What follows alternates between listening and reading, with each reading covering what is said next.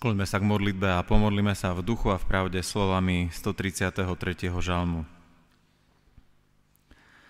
Hľa, aké dobré, aké milé to je, keď bratia spolu bývajú. Ako výborný olej na hlave, čo steká na bradu, Áronovi na bradu, čo steká na okraj jeho rúcha. Ako rosa Hermona, čo padá na sionské vrchy. Lebo hospodin tam udelil požehnanie, a život na veky. Amen. Bratia a sestry z úcty k Božiemu slovu, povstante a vypočujte si dnešný kázňový text, ktorý je napísaný v liste Jakuba v druhej kapitole vo veršoch 1. až 13. takto. Bratia moji, neuprednostňujte nikoho, keďže veríte v nášho oslaveného pána Ježiša Krista. Veď ak by do vášho zhromaždenia vošiel muž so zlatými prsteňmi v nádhernom rúchu a vošiel by aj chudobný v chatrnom rúchu a vy by ste s úľubou pohliadli na toho, čo má nádherné rúcho a povedali by ste, ty sa posaď pekne sem. Ale tomu chudobnému by ste povedali, ty stoj tam, alebo sadni si mi k nohám či ste nerobili rozdiel medzi sebou a nesúdili podľa zlého uvažovania. Počujte, bratia moji milovaní, či Boh tých, čo sú v očiach sveta chudobní, nevyvolil, aby boli bohatí vo viere a dedičia kráľovstva zasľúbeného tým, čo ho milujú. Ale vy ste znevážili chudobného. Či nie bohatí vás utláčajú a vláčia po súdoch? Či sa nie oni rúhajú slávnemu menu ktoré bolo vyslovené nad vami. Iste, ak plníte kráľovský zákon písma milovať budeš blížneho ako seba samého, dobre činíte. Ale ak uprednostňujete osoby, páchate hriech a zákon vás usvedčuje ako priestupníkov. Lebo keby niekto celý zákon zachoval, ale previnil by sa v jednom prikázaní, previnil sa proti všetkým. Veď ten, ktorý povedal nescudzoložíš, povedal aj nezabiješ. A keď aj nescudzoložíš, ale zabíjaš, prestúpil si zákon. Aj hovorte, aj konajte ako ľudia, ktorí majú byť súdení podľa zákona slobody. Lebo nemilosrdný súd bude nad tým, kto nepreukazoval milosrdenstvo. Milosrdenstvo nemá strach pred súdom. Amen.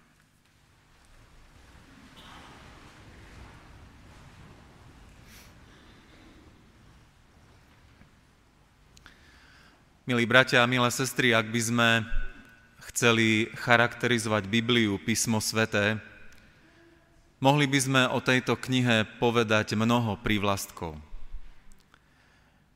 Ale jedným z tých prívlastkov by bolo určite to, že Biblia je praktická kniha. Je to kniha pre život alebo kniha písaná do nášho ľudského života. To znamená, že Biblia, aj keď si to možno nemyslia všetci, nie je odtrhnutá od života. Ale naopak, dáva nám veľmi konkrétne a veľmi praktické rady pre náš každodenný život viery. Určite jednou z tých najpraktickejších biblických kníh je kniha, z ktorej som čítal kázňový text, teda je to list Jakuba. A celá téma Jakubovho listu sa dá zhrnúť do slov, ktoré on sám napísal, že viera bez skutkov je mŕtva. Teda inak povedané, ak sa viera nežije v praktickom živote, je mŕtva. Je nám takmer na nič. My sme dnes z oltára opäť počuli veľké Božie prikázanie, prikázanie lásky. Myslím, že viacerí, mnohí, možno všetci ho vieme naspameť, milovať, budeš pána svojho Boha celým srdcom, celou dušou, celou silou a celou mysľou a svojho blížneho ako seba samého. Viera, ak sa má dokázať v praxi, tak sa má dokázať práve konkrétnymi skutkami lásky. A mnohí možno aj v tejto chvíli povedia, áno, áno, všetko je jasné, Veď ako kresťan mám milovať Pána Boha a mám milovať svojho blížneho. To viem. Problém je iba to, že teoreticky to vieme a vieme to všetci, ale oveľa ťažšie sa nám to uvádza do praxe, do praxe v živote cirkvy, do ktorej patríme, ale aj do praxe vo svete, v ktorom žijeme. Apoštol Jakub vo svojom liste uvádza veľmi konkrétny a veľmi praktický a veľmi pravdepodobne prvým kresťanom aj dobre známy príklad zo života cirkevného zboru. Vieme si ho predstaviť aj my. Do zhromaždenia na služby Božie prichádza bohatý človek. Všetci vidia, že je bohatý. Na svojich rukách má 8 zlatých prstenov, na každej ruke 4. Má jemné rúcho, jeho tvár je natretá drahocennými voňavými olejmi. Jeho bohatstvo je neprehliadnutelné a jeho prítomnosť v spoločenstve zboru je takisto neprehliadnutelná. Čo urobia kresťania? Všimnú si ho, a dajú mu vo svojom zhromaždení čestné miesto v prvej lavici alebo v prvých laviciach. Prečo to robia? Preto, lebo cítia, že tento človek by mohol byť podporovateľom cirkevného zboru. Ak je veriaci kresťan, tak to od neho očakávajú a keď mu preukazujú takúto úctu, tak si myslia, že to bude jednoduchšie ak je neveriaci a prišiel do zhromaždenia cirkvi možno iba zo zvedavosti, túžia potom, aby sa obrátil k pánovi, aby sa stal kresťanom a aby to bohatstvo, ktoré má, mohol používať pre dobro cirkvi. Na druhej strane do zhromaždenia prichádzajú aj iní ľudia. Nie sú krásne oblečení, nemajú zlaté prstene a ani nevoňajú. Skôr naopak, sú špinaví, možno otrhaní a zapáchajú. Aj tí dostanú svoje miesto v zhromaždení, ale to miesto je vzadu, aby ich nikto veľmi nevidel, aby nikoho nevyrušovali svojim vzhľadom či zápachom svojich šiat. A čo na to Jakub? Hovorí, že takéto jednanie je v cirkvi neprípustné, že je porušením Božieho prikázania lásky. A cituje tam práve tie slová, ktoré sme počuli aj dnes zo sumy zákona, milovať budeš blížneho ako seba samého. A Jakub hovorí, ak takto konáte, porušujete tento Boží príkaz, príkaz lásky. To nie je len neslušné správanie, že bohatému dáte miesto vpredu a chudobného pošlete dozadu, ale Jakub hovorí priamo, je to hriech. Lebo takýmto spôsobom ste pošliapali lásku. Pošliapali ste Božie prikázanie, to najväčšie, ktoré Pán Boh vo svojom zákone dal.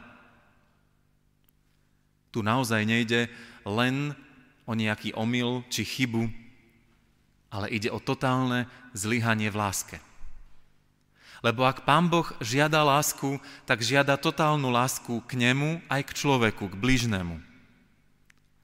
A Jakub hovorí, a aj nám to pripomína dnes, že kto zlyháva v láske, ten hreší, ten pácha hriech. Čo však, bratia a sestry, oprávňuje Jakuba k tomu, aby napísal takéto slova? Čo ho vedie k tomu, aby povedal, že kresťania, ktorí sa previnili proti prikázaniu lásky, zhrešili, ak robili takéto rozdiely medzi ľuďmi. Medzi bohatými a chudobnými. Jakub tu primárne nerieši problém bohatstva a chudobny, chudoby aj keď v jeho myslení a podľa toho, čo napísal, chudobný má ako si bližšie k Bohu, lebo viac si uvedomuje závislosť od Neho a od Jeho milosti. Jakub však nechce zatracovať bohatých a vyzdvihovať chudobných. Jakub chce v prvom rade poukázať na to, čo robíme my. Aký postoj máme k ľuďom. A Jakub hovorí, že môžeme mať rozdielny, dvojaký postoj k ľuďom, že môžeme mať vo svojom správaní dvojaký meter. V láske ale dvojaký meter neexistuje. Jakub hovorí, že problémom cirkvi a kresťanov je to, že milujeme ľudí na základe ich vonkajšieho prejavu. Triedime si ich a milujeme tých, ktorí sú nám sympatickí, ktorých vzhľad nás neodpudzuje. Ale sú aj takí, ktorí sú nám ľahostajní a vôbec nemusia byť špinaví a zapáchajúci, alebo sú nám priam odporní. Sú ľudia, v ktorých spoločnosti sme radi a sú takí, od ktorých bočíme a tvárime sa, že ich nevidíme, hoci by sme ich stretli aj na ulici. Láska pripomína Jakub, aj nám to pripomína. Nie je o sympatiách. Láska kresťana nie je vyjadrením nejakej osobnej náklonnosti k druhému človeku. Láska neznamená ani to, že súhlasím so všetkým, čo ten druhý robí, akým spôsobom života žije. Svoje deti milujem, aj keď vždy nesúhlasím s tým, čo robia. Láska nie je slepým súhlasom so všetkým, čo druhý koná. Prosím, takto si lásku nevykladajme. Láska je v prvom rade službou, je obetovaním sa pre druhého. Je pomocou nielen pre človeka, ktorý rovnako rozmýšľa, či koná, ako konám a rozmýšľam ja. Moja láska je tu aj pre človeka, ktorý mi je nesympatický, alebo ktorý je možno iný, ako som ja. Ako je to teda s mojou láskou? Ak je niekto iný, ako som ja. Ako je to s mojou láskou, ak má niekto iné, iné presvedčenie náboženské, ako mám ja? Ako je to s mojou láskou, ak má niekto inú národnosť, ako mám ja? Ako je to s mojou láskou, ak má niekto inú farbu pleti, ako mám ja? Ako je to s mojou láskou, ak je jednoducho vedľa mňa človek, ktorý je iný, ako som ja? Mám právo ho nenávidieť? Či mám dokonca právo ho zastreliť? Každý človek, aj keď je iný ako som ja, je predmetom mojej lásky. Nie lásky slepej, ktorá súhlasí so všetkým, čo robí a ako žije, ale lásky slúžiacej, ktorá je otvorená a ochotná tohto človeka prijať a poslúžiť mu, keď je to potrebné. Jakub nám teda dáva úplne praktickú otázku. Či máš jeden meter lásky na všetkých ľudí bez rozdielu? Či dokážeš ku každému človeku pristupovať s rovnakou láskou? Nemusíme byť so všetkými ľuďmi priateľmi a to Jakub ani od nás nechce. Ani nemusíme si byť rovnako so všetkými sympatickí, ani to Jakub od nás nechce. Ale chce, aby sme dokázali v láske druhého prijať. Aj keď je iný, v akomkoľvek ohľade iný, ako sme my. Láska ľudí nedelí a netriedi, ale láska koná, pomáha a zachraňuje. Apoštol Jakub, bratia a sestry, hovorí aj o tom, že tento problém má aj druhý rozmer. Ten druhý rozmer prejavovania či neprejavovania lásky je naša vypočítavosť. Ten prvý bol skôr o posudzovaní a ten druhý je o vypočítavosti. Milujem tých, ktorí mi to vrátia. Všímam si tých, ktorí si možno raz všimnú mňa. Možno svojim úsmevom, záujmom, priazňou, ale možno aj dobrým miestom v práci, alebo nejakými peniazmi, alebo niečím iným. To je vážna deformácia lásky. To je priamým popretím toho, čo je láska. Lebo to už nie je láska, to je výmenný obchod. Ak stojím iba o tých, ktorí mi to môžu vrátiť. Ak sa zaujímam o druhých ľudí iba preto, aby stáli na mojej strane, aby boli mojimi podporovateľmi. Ak zistím, že by bolo výhodné preukázať niekomu službu, lebo viem, že si toho človeka zaviažem a on mi raz preukáže protislužbu. Jakub vie, že kresťania sa vo svojom zhromaždení zaujímajú o bohatých, lebo cítia, že z toho môžu niečo mať. Možno to spoločenstvo, do ktorého patria, ale možno aj oni sami, pre seba, osobne. A tak sa im podlizujú, usmievajú, pchajú sa im do priazne. O chudobných nezavadia, lebo aký úžitok bude mať z nich zbor aj oni sami? Žiadny. Jakub hovorí, toto nie je láska. Lebo tam, kde je vypočítavosť, podlizovanie a zaliečanie iba s jediným cieľom, aby som získal dobro pre seba, tam nemožno hovoriť o žiadnej láske. Láska nehľadá vlastné dobro ale dobro druhého. A tak sa nás Jakub pýta dnes, či v našej láske niet takejto vypočítavosti. Či dokážeme rovnako pristúpiť k človeku, o ktorom vieme, že nám to nikdy nejakým spôsobom nevráti. Ak to nedokážeme, potom nemilujeme, ale sme iba vypočítaví. Už nemilujeme, len kalkulujeme a hľadáme svoj vlastný prospech. A Jakub hovorí celkom bez obalu, to je hriech. To je vážne porušenie lásky. Ak sa zmení iba na čistú a prázdnu vypočítavosť. Bratia a sestri, a napokon Jakub nevidí len takto zdeformovaný obraz lásky v cirkvi, Jakub nevidí len posudzovanie či vypočítavosť, ktoré nahradili skutočnú lásku a skutočný záujem o človeka. On vidí aj to, aký to má dopad na budúcnosť. Jakub vidí Boží súd. Vie, že ten, kto bol nemilosrdný k druhým, nemôže očakávať Božie milosrdenstvo. Kto nežil lásku, ten nemôže očakávať lásku. Báť sa Božieho súdu podľa Jakuba nemusí iba ten, kto sa nevzdal milosrdenstva.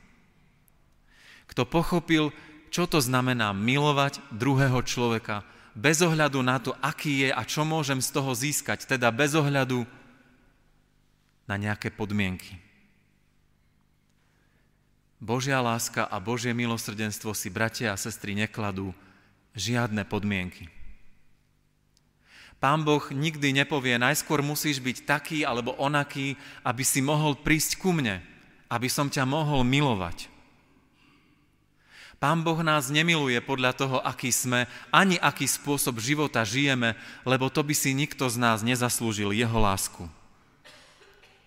Božia láska ku mne a k tebe nie je výsledkom toho, že sme sympatickí Pánu Bohu sami zo seba ani nie je výsledkom toho, že Pán Boh je závislý na nás, ako mu to vrátime, keď On nám dá svoju lásku. Boh nás jednoducho miluje, čisto, úprimne a otvorene. A miluje nás v Kristovi takých, akých sme. A dáva sa nám všetkým bez rozdielu, do akého národa patríme, alebo akú farbu pleti máme, Pán Boh nie je teoretik. Pán Boh je praktik v láske. Pre neho milovať neznamená o tom hovoriť, ale dokázať to. Skúsme milovať, slúžiť, preukazovať milosrdenstvo nie na základe sympatí, ani na základe našej vypočítavosti. Nedelme si ľudí na tých, ktorí sú hodní alebo nehodní nášho záujmu, lebo Pán Boh to takto nerobil a nerobí.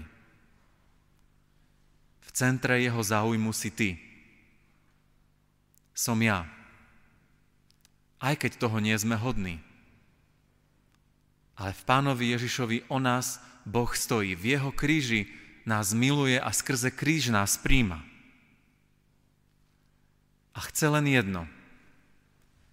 Aby sme prakticky odpovedali na jeho lásku. Bratia a sestry, v úvode som povedal, že Biblia je praktická kniha. Je to kniha do života a pre život. Učí nás žiť praktickým životom viery skrze lásku. Veľké prikázanie lásky k Bohu a k človeku nie je len teóriou, ale čaká, že ho ty a ja uvedieme do praxe. Svet, v ktorom žijeme, ktorý mnohí v posledných dňoch označovali ako svet nenávisti, to veľmi potrebuje. Aby nebol miestom odsudzovania iných a aby nebol ani miestom našej chladnej vypočítavosti, ale aby bol miestom konajúcej a zachraňujúcej lásky. Amen.